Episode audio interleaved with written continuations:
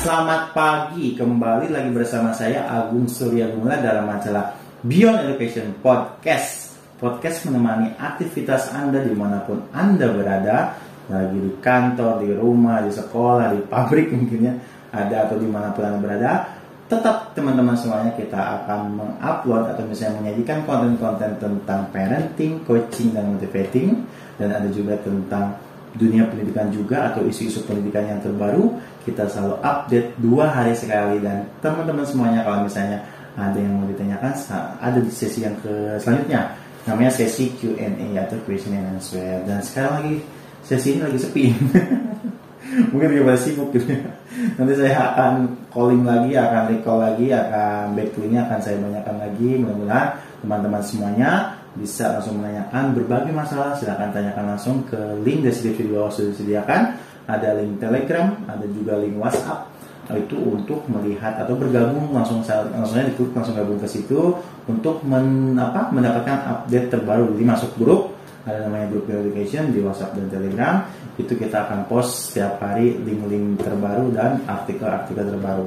Dan ada juga kalau misalnya suka eh, baca-baca artikel di web ada juga kita webnya untuk membaca artikel yaitu Beyond Education Podcast eh Beyond Education Podcast blogspot.com seperti itu. Itu juga kita upload setiap dua hari sekali artikel terbaru silahkan dibaca saja secara gratis. Mau di download silahkan mau disebar juga silahkan tidak ada masalah ya kita tidak mengcopyright copyright langsung saja dikonsumsi dengan sebaik mungkin karena kita ingin bermanfaat bagi masyarakat setempat. Seperti itu. Dan jangan lupa kalau misalnya ada teman-teman yang sulit untuk mendengarkan sesuatu atau misalnya sibuk lah untuk nonton YouTube gitu ya.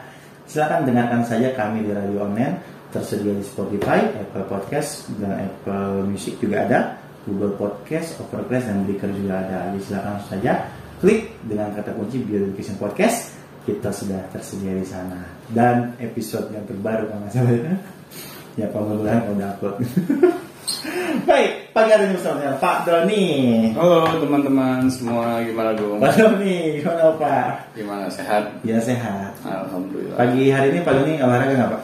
Olahraga dong rutin. Oh, Itu udah jadi kewajiban.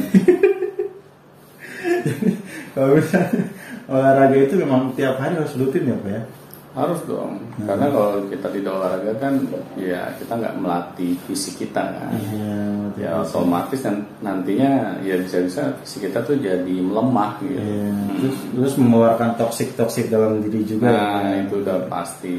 Kayak nah. misalnya ya keluar keringat itu kan keluar semua. Iya, ya, keluar toksik racun dari tubuh melalui keringat ya. Iya, benar. Tapi ini ada uh, sesuatu yang nggak bisa dikeluarkan dengan mudah, nih, Apa nih? itu kan kalau toksik dalam diri manusia eh, berupa racun dan ini bisa dikeluarkan dalam tubuh yeah, tapi ini ya.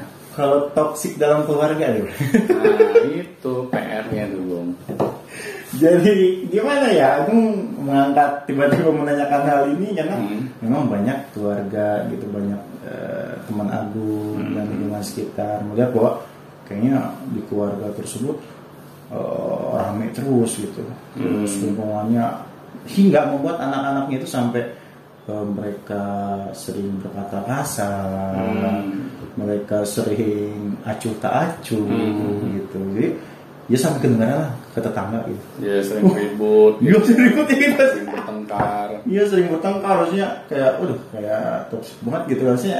Ya, ya kalau misalnya dia kan punya tetangga tuh, ya. harusnya kan di, hmm. ya jangan teriak-teriak lah gitu lah. Ya, Tapi benar. biasanya ya teriak aja gitu. Nah itu. Nah kita bahas apa masalah toxic dalam keluarga. Ya biasanya kita sebagai orang tua itu kadang nggak sadar gitu. Iya. Kita yang menciptakan lingkungan di dalam rumah kita itu bagaikan neraka dong. Jadi nggak ada satupun anggota keluarga kita yang betah berlama-lama di dalam rumah. Iya, iya. Nah terutama ketika anak-anak kita ini sudah semakin dewasa, iya. semakin besar. Karena mereka tidak nyaman di dalam rumah akhirnya mereka mencari kegiatan di luar. Hmm.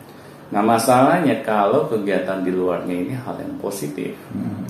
tapi kalau hal yang negatif, hmm. jadi double masalah. di rumah masalah, di luar nah, juga masalah. Sebenarnya kenapa sih kita nggak betah di rumah? Iya. Kenapa ya kira-kira? Apa karena orang tua sering marah-marah atau misalnya? Nah itu. Apa karena apa gitu? Ya pastikan sesuatu itu selalu ada penyebabnya. Hmm. Nggak mungkin gitu anak nggak suka di rumah karena nggak ada sebab. Ya, tiba-tiba nggak suka aja. Nggak suka, Mungkin. untuk ajaib gitu kan. nah kita harus cari tahu masalahnya apa. Dan biasanya kita sebagai orang tua yang menjadi penyebabnya. Nggak mungkin kakaknya gitu kak. Atau siapanya. Jarang terjadi. Oh, iya. Karena kan kakaknya juga dia sebagai anggota keluarga Hmm. anak Hmm. Ya Posisinya. posisinya sama Hmm. dengan adiknya. Hmm. Nah, tetapi orang tua yang yang harusnya memegang kendali Hmm. di dalam keluarga mereka. Iya. Karena kalau orang tua tidak bisa memegang kendali, itu keluarga pasti jadinya ancur-ancuran. Karena tidak ada yang dipanut, yang ditiru. Hmm. Nah, seharusnya kan orang tua ini sudah paham ya, dia itu sebagai role model gitu kan Hmm. di dalam keluarganya. Hmm. Ya, dia seharusnya bisa menjadi role model yang baik. Yang bisa menenteramkan hati ya keluarganya. Bukan malah malah teriak-teriak gitu. ya. Iya benar. Kedengeran tetangga. Iya. Nah biasanya kan kalau kita nih memiliki emosi yang nggak stabil gitu ya, Hmm. kita selalu membawa masalah kita di luar Hmm. itu ke dalam rumah. Nah, sering terjadi tuh pak. Nah itu Tiba-tiba marah-marah aja. Pas Nah. datang marah-marah gitu. nggak ada angin, nggak ada hujan gitu. Kita lagi santai-santai di rumah Iya. tiba-tiba marah. Ada apa? Langsung deh kayak ada angin topan gitu kan. Orang tua misalnya nggak bisa ngeliat kesalahan sedikit langsung teriak. Oh, iya. Malah kalau nggak ada kesalahan dicari-cari kita. cari-cari misalnya bagaimana kabar kamu di sekolah tapi ujung-ujungnya malahan Marahin. ya dimarahin gitu kan. Nah ini kita kadang nggak sadar gitu sebagai orang tua. Kita bawa masalah kita di luar ke dalam rumah. Iya. ya memang sih kita kadang memiliki kesulitan gitu untuk mengendalikan emosi kita kan. Nah di sinilah PR-nya gitu. Kalau kita memiliki masalah di luar rumah caranya agar kita tidak bawa masalah itu ke dalam rumah Hmm. sebelum masuk rumah ini kita harus mau menenangkan emosi kita Hmm, sebelum masuk rumah berarti Ah. ketika di luar lah minimal gitu ya. Ya. Masuk gerbang gitu. di luar pagar rumah lah sebelum kita Nah, masuk sebelum gitu kan masuk. minimal itu Ah. udah minimal banget ya. Ya benar, Hmm. karena kalau kita tidak melakukan hal itu, Hmm. akhirnya emosi ini terus terbawa ke dalam rumah. Dan inilah yang menjadi penyebabnya kita gampang emosian. Nah, tetapi kan kita nggak menyadari hal ini gitu. Ya, ketika kita memiliki masalah di luar rumah, Bagus ya sudah gitu. kita tidak sadar kita bawa terus gitu ke dalam rumah dan itu tersimpan di dalam emosi kita karena men- memendam emosi itu bukan perkara mudah gitu Iya Ya. sih, jadi memang mungkin kesulitan juga ya para orang Benar. tua gitu tanpa memikirkan hal yang sudah terjadi iya yang membekas di pikirannya ke ya harus menghilangkan itu jadi ketika masuk rumah tuh memang harus benar-benar berperan sebagai orang tua Benar. yang baik kan Benar. tapi dengan mem- membawa beban yang banyak gitu ya agak sulit tuh emang. jadi emosi itu tidak bisa ditekan loh iya ya tetapi yang yang bisa kita lakukan kita kendalikan Hmm. Nah makanya sebelum kita masuk rumah Hmm. kita harus bisa mengendalikan emosi kita dengan cara kita menenangkan pikiran kita. Kita harus bisa berkata gitu ke dalam diri kita, kita ini mau masuk ke dalam rumah Iya. dan ketika saya bawa emosi yang negatif ke dalam rumah, ini akan menyebabkan keluarga kita menjadi tidak nyaman dengan kehadiran kita. Nah, di sini ketika kita uh, berkata-kata seperti itu ke diri kita sendiri, iya akhirnya emosi kita ini semakin bisa kita tenangkan. Hmm. Kalau itu kita lakukan secara rutin ya sebelum kita masuk rumah, karena yang namanya kita beraktivitas di luar rumah kan ya ada aja masalah ya kan. Enggak di kantor di jalan Benar. misalnya serempet atau Benar. apa gitu kan gimana aja lah Iya. bisa ada aja gitu Benar. Dan dan hal ini ya hal yang normal gitu. Kita nggak bisa mengendalikan hal-hal yang ada di luar rumah kita. Iya. Yang tadi aku bilang, apakah itu di pekerjaan, di jalan ya. Ada aja misalnya orang yang membuat kita jadi emosi gitu. Hmm. dan waktunya kita masuk ke dalam rumah seharusnya hal-hal yang di luar rumah itu sudah kita anggap hal yang tidak perlu ini menjadi hal utama yang kita pikirkan. Iya. Itu sih emang kesulitannya situ pak ya. Nah itu Perlu effort, perlu latihan. Pak. benar Hmm. perlu dilatih. Iya. Jadi tidak bisa gitu kan. Sekali. Oh, sekali doang kita lakukan terus Hmm. besok besoknya enggak. Karena sih begitu kadang Iya. pas hari-hari pertama berhasil, hari kedua ya Iya. wah meledak lagi. gitu. benar. Karena hal yang baik itu Hmm. memang membutuhkan effort usaha.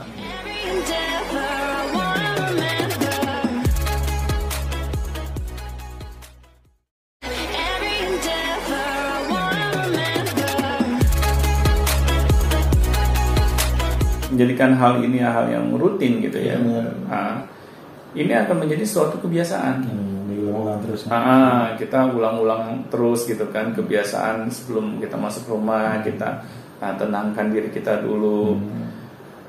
Diawali baiknya gitu ya dengan doa bahwa kita ini mau masuk ke dalam rumah, kita akan menemui istri kita, menemui anak-anak kita, misalnya ada orang tua kita gitu kan. Kita meniatkan diri untuk memberikan yang terbaik gitu dari uh, perilaku kita yang paling menyenangkan Ya. buat anggota keluarga kita. Dan hal itu akhirnya terpatrik dalam pikiran kita gitu. Kalau kita masuk rumah, kita harus memberikan hal yang terbaik. Nah, tetapi kalau kita tidak melakukan hal ini, kita secara autopilot aja. Akhirnya pas kita berada di dalam lingkungan rumah kita, ya sudah. Yang lewat di dalam pikiran kita nah, secara otomatis itu yang kita keluarkan gitu, ya. Kadang tanpa sadar juga ya pak. ya. Iya. Ya kadang tanpa sadar juga gitu. Jadi, oh iya maaf. maaf, Emosi itu bisa terlihat dari wajah kita. Oh, jadi kayak tanpa sadar kita eh, ngomong ke anak membentak gitu padahal Benar. mah harus dari yang lain gitu kan.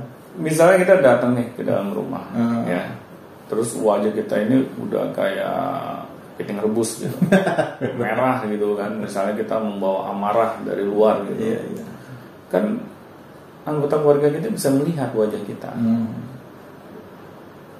Mungkin nggak kita sebagai misalnya istri dan anak itu Hmm. mau mendekati kita gitu? Iya. Kalau keadaan uh, secara fisik kayak gitu sudah terlihat seperti itu, Iya, iya. Pulang jauh. ya. iya, pasti kita akan menjauh. Ya paling ya masing-masing di kamar gitu. Benar. Gak ada yang mau nyambut. itu gitu. belum mengucap apa-apa ya. Mau coba apa-apa ya kayak gitu kan. Itu Apalagi sampai dia ngucap. Iya. Pasti perkataan yang keluar mulutnya itu udah nggak genah gitu. Iya, tapi kayak kalau misalnya keseringan kita membawa emosi ke dalam rumah itu di dalam rumah tuh memang kayak gitu ya pak rasanya tuh maksudnya eh, masing jadi tidak ada kepedulian dari antara masing-masing anggota keluarga. Iya pasti. Karena Karena mereka menghindar gitu. Iya, menghindar. Menghindar. Ya kita dia sebagai anak gitu. Gak betah di rumah ya rasanya itu jadi Benar. kalau ada orang tua datang juga kita nggak ah apa apa apa enggak gitu. Nggak ada. Diem aja. Boro-boro mau apa-apa. Iya. Yang ada kita malah dicuekin. Nah, itu yang paling bagus ya. Iya iya. Atau enggak ketika kita menghampiri orang tua kita, Kita dimarahin. emosi malah kita dimarahin. Iya. Apaan sih? Ayah lagi sibuk. Iya. sana sana akhirnya kan kita mengecewakan hatinya anak-anak kita gitu kan. Anak kita sudah mau mendekat tapi kita usir. Nah ini jadi masalah utamanya Gung kita sebagai orang tua itu nggak sadar gitu. Ternyata kita yang menjadi penyebabnya gitu. Lingkungan toksik di dalam rumah kita. Nah sebenarnya keluarga kita ini kalau kita sebagai orang tua ya cara kita dalam mendidik mereka itu kita memakai cara yang benar ya insya Allah lingkungan di dalam keluarga kita ini di dalam rumah kita ini adalah lingkungan yang positif gitu Iya, harmonis. ah, yang harmonis Terus kita pulang kerja capek jadi Benar, capek. Ya, itu capek. tuh ya. Benar. Yang keren itu ketika lihat anak nyambut, iya ah, suami nyambut kita pulang kerja Iya, misalnya. benar. Enak itu hilang. benar hilang tuh rasa lelah Iya, gitu kan. rasa stres kita Hmm. nah tetapi kitanya yang harus mengawalinya hal-hal tersebut gitu dari orang tua ya. Iya pastinya kan anak ini peniru ulung orang tuanya. Kalau orang tuanya misalnya sukanya marah-marah, Hmm. akhirnya anak juga akan meniru sifatnya orang tua gitu yang suka marah-marah. Jadi jangan heran gitu, misalnya kita dapat laporan dari sekolah anak kita, Hmm. bahwa anak kita ini sukanya marah-marah, Hmm. sukanya berantem, Hmm. terus orang tua bingung, ini Ajaran dari mana? gitu yang anak kita tiru gitu kan? Bisa begitu sih, Wah. Pak. Nggak sadar. gitu. Benar. Nah ini kadang kalau misalnya kita sudah melihat tanda-tandanya gitu ya, Iya. Mis- misalnya anak-anak kita atau istri kita sudah mulai menghindari kita Hmm. satu persatu, Nah, itu salah satu ciri-cirinya Hmm. bahwa lingkungan rumah kita ini sudah toksik. hmm, Sudah berubah jadi toksik. Iya. Mereka menjadi makhluk-makhluk yang individual, Hmm. ya. Yang senang dengan temannya, Iya. anaknya itu ya pergi-pergi. benar, mereka akan sibuk dengan dunianya mereka masing-masing. Oh, itu cirinya lingkungan Iya. ya. Misalnya kita sebagai orang tua gitu pas kita datang ke rumah kita, terus kita lihat kok anggota keluarga kita ini kayak lenyap di telan bumi gitu. Iya. Ini pada ke mana gitu? Kita, kita harus buru-buru sadar ya, Bro. Iya. Kalau nggak ada yang nyadarin, bingung juga tuh. Benar, benar. Malah makin marahin. Iya. Kadang kan kita ini sebagai orang tua ya, Iya. kalau di pekerjaan aja Hmm. kita selalu memasang muka yang paling manis gitu. Hmm. Apalagi kalau ada bos kita di depan gitu kan, karena kita takut sebenarnya. nah, tetapi kenapa ketika kita sudah berada di rumah, Hmm. kita tidak bisa memasang muka kita yang paling Manis, terbaik iya. dengan senyuman yang terbaik? Malah kadang berubah jadi galak. Nah itu. Kenapa ya? Kenapa ya itu ya? Iya. Karena kesannya kita tuh lebih takut kehilangan pekerjaan kita Iya. dibandingkan kehilangan anggota keluarga kita. Keluarga. Nah itu, padahal kita nggak sadar kehidupan kita ini kalau tidak ditopang oleh keluarga kita, kita ini bukan siapa-siapa. Ya sekarang begini deh, orang yang misalnya belum berumah tangga ya, Hmm. masih single, Hmm. kalau Agung lihat nih, dalam segi tanggung jawab saja, di dalam pekerjaan misalnya, kira-kira lebih yang bertanggung jawab yang single atau yang sudah punya keluarga dalam pekerjaan nih? Porsinya sih karena yang berkeluarga itu sudah memiliki tanggungan yang lebih banyak ya, dia Iya. lebih serius biasanya. Benar. Nah, Malah dia yang lebih serius. gitu. Akhirnya kita berusaha bekerja dengan baik. baik, iya. Ya. Nah, tetapi masalahnya kita kadang inginnya kita baik, Hmm. tapi buat keluarga kita tidak baik. Iya, itu yang masalahnya. Sadar di kita pengennya keluarga kita baik, tapi Hmm. kitanya nggak baik itu dan kita nggak sadar biasanya. Nah, masalah lagi. Masalah. Nah, di, di sinilah yang menjadi penyebabnya gitu ya. Iya. Mengapa yang namanya sebuah keluarga itu sering terjadi masalah gitu ya. Iya. Kita nggak sadar kita sebagai penyebabnya gitu. Iya. Nah makanya kalau kita sudah melihat nih ciri-ciri yang tadi saya sudah bilang ya. Senyap, gitu. senyap. Udah nggak acuh tak acuh. Ah. Anak-anak sering keluar keluar Nah daripada itu kumpul keluarga. ya gitu. meskipun mereka ada di rumah mereka lebih sibuk di kamarnya Hmm, iya, malah kamarnya dikunci gitu kan nah kita harus lihat tuh tanda-tanda itu sudah diberikan oleh anggota keluarga kita nah. kita harus cepat introspeksi diri bukan malah kita kumpulin terus kita marah-marahin Karena kayak biasanya sih begitu kok kena ego kan ya. Nah, Namanya kepala keluarga gitu atau orang tua kan. nah itu Ini kenapa nih keluar keluar mulu gitu kan malah Nah, ditanya itu, gitu kan. Kenapa nggak betah di rumah? Kenapa dipanggil susah sama mama? Nah, itu. kan akhirnya Pusing gitu.